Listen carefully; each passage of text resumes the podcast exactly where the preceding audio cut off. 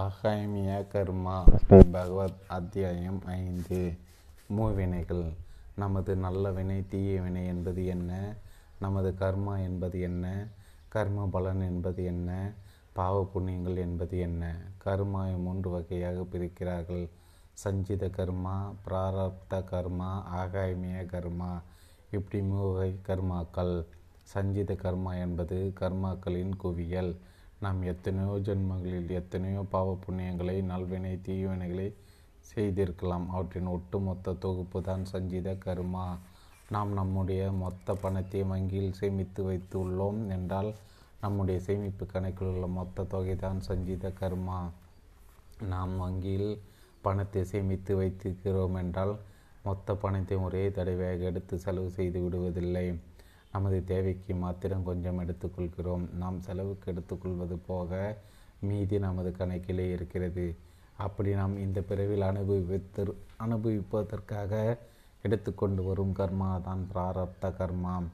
மொத்த கர்மாவையும் நம்மால் ஒரே பிறவில் அனுபவித்து தீர்த்திட முடியாது.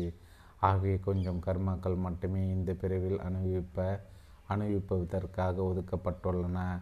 அப்படி இந்த பிறவிக்காக மட்டும் நாம் அனுபவிக்க எடுத்துக்கொண்டு வந்த கர்மா தான் பிராரப்த கர்மாவாகும்.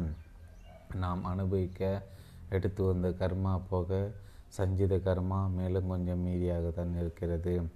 அது நமது கணக்கில் இனி வரும் பிறவிகளுக்காக வைக்கப்பட்டுள்ளது. சரி, பிராரப்த கர்மை நாம் எடுத்துக்கொண்டு வந்துவிட்டோம். அந்த பிராரப்தை நாம் அனுபவித்து முடிக்கிறோம். நாம் செலவு செய்வதற்காக வங்கியிலிருந்து எடுத்த பணம் பிராரப்த கர்மா என்று பார்த்தோம்.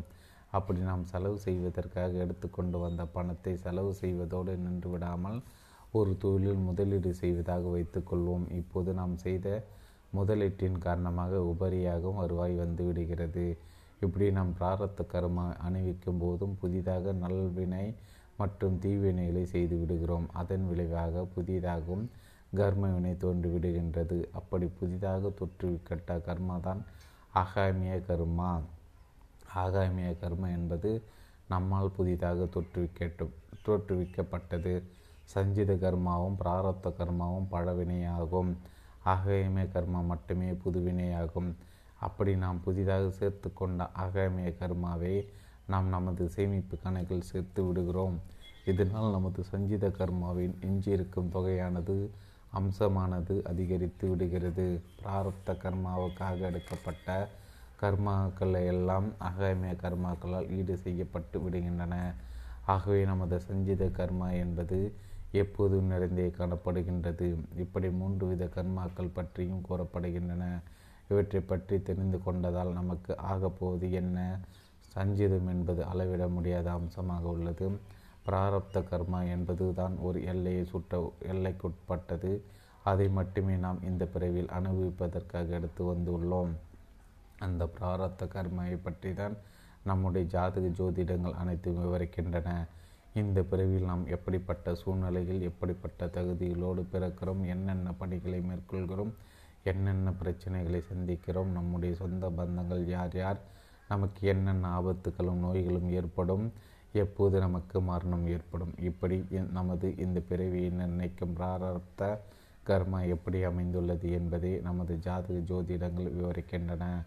நம்மை முன்பின் அறியாதவர்கள் கூட தங்களோட ஜாதக ஜோதிட ஆற்றலால் நம்மை பற்றி விவரங்களை தெளிவாக கூறிவிடுவார்கள். எவருக்கும் தெரியாத விவரத்தை கூட கூறிவிடுவார்கள். இது எப்படி சாத்தியம்? ஜாதக ஜோதிடங்களும் கூட ஒரு வகை கணிதத்தை அடிப்படையாக கொண்டு விஞ்ஞானமாகவே வளர்ந்துள்ளது. சிரமம் அதிகம் எடுத்துக்கொண்டு நல்ல முறையில் கணித்து பார்த்திடுவார்களே, ஆனால் நம்மை பற்றி விவரங்கள் மிகவும் துல்லியமாகவே வந்துவிடுகின்றன. ஆனால் எவ்வளவு திறமைசாலியான ஜோதிட மேதைகளானாலும் சரி, எதிர்காலத்தை கணித்து கூறுவதில் மட்டும் தவறு செய்து விடுகிறார்கள்.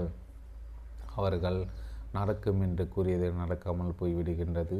அவர்கள் நடக்காது என்று கூறியதில் நடந்து விடுகின்றது. ஏன் இப்படி? இதற்கு அவர்களாலும் கூட சரியாக விளக்கம் சொல்ல முடியாது. 9 கிரகங்களை வரிசைப்படுத்தி சில கட்டங்களை அமைத்து அந்த கிரகங்கள் இருக்கும் இடத்தை பொறுத்து கணிதங்களை மேற்கொள்கின்றனர். அந்தந்த கிரகங்களின் சக்தியான சில காரியங்கள் நடந்துவிடும் என்ற நம்பிக்கையும் ஏற்படுத்தி இருக்கிறார்கள். ஒரு மோட்டார் வாகனத்தில் வேகத்தை காட்டும் மீட்டர் பொருத்தப்பட்டிருக்கும். மோட்டார் வாகனம் எவ்வளவு வேகமாக ஓடுமோ அந்த வேகத்தை பற்றி விவரம் அந்த மீட்டரில் தெரியும்.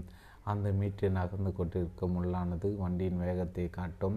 நின்று கொண்டிருக்கும் வாகனத்தில் இருக்கும் அந்த மீட்டரில் உள்ள முள்ளை மட்டும் நாம் விரும்பினால் நமது வேர்லை கொண்டே நகர்த்திவிட முடியும். 50 கிலோமீட்டர் காட்டுவதை போல் நாம் முள்ளை நகர்த்துவோமாயின் வண்டி அப்படி ஓடுமா? அப்படி ஓடுவதாயின் வண்டிக்கு பெட்ரோலை ஊட்ட தேவையில்லை. அந்த முள்ளை மட்டும் நகர்த்தினால் போதும்.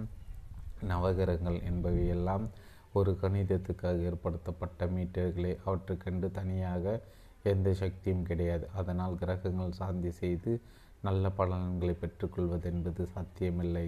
அது மீட்டரை முள்ளை நகர்த்தி வண்டியை ஓட வைப்பதை போன்றதே. அப்படி ஓட வைப்பதற்கு சாத்தியமே கிடையாது. அப்படியானால் பூஜைகளும் பிரார்த்தனைகளும் வேண்டுதல்களும் தேவையில்லாதவைகளா? லட்சக்கணக்கில் செலவிட்டு யாகங்களையும் பூஜைகளும் செய்வது தேவையில்லாதவைகளா? கிரகத்தை சாந்தி செய்து காரி வெற்றி அடைய முடியாதா? ஒரு வீட்டு எஜமானி ஒரு அலுவலகத்தில் அதிகாரியாக வேலை பார்க்கிறார். அவருக்கு தன்னுடைய சிறிய குழந்தை வீட்டிலிருந்து கவனிக்க முடியவில்லை. குழந்தை கவனிப்பதற்கு ஆயா ஒருவர் நியமிக்கிறார். குழந்தைக்கு வேண்டியதெல்லாம் ஆயா கொடுக்கிறார். அவை எதுவும் ஆயாவுடைய சொந்த பொருட்கள் அல்ல. தாயார் கொடுக்க சொன்னதையே ஆயா கொடுக்கிறார். ஆயாவுக்கு தானாக முடிவு செய்யும் அதிகாரம் எதுவும் கிடையாது. இப்படி நவகிரகங்களை நிர்வகிக்கும் தெய்வங்களுக்கே வருமாறும் சக்தி உள்ளது. நவகிரகங்களுக்கு செய்யும் வழிபாடுகளும் பிரார்த்தனைகளும் அவற்றை நிர்வாகம் செய்யும் தெய்வங்களையே அடைகின்றன. சரி, அந்த தெய்வங்கள் நமது பிரார்த்தனை கேட்பார்களா? அப்படி கேட்டு அவர்கள் பலனை கொடுத்தால் அது நியாயமான அணுகுமுறையாக இருக்குமா?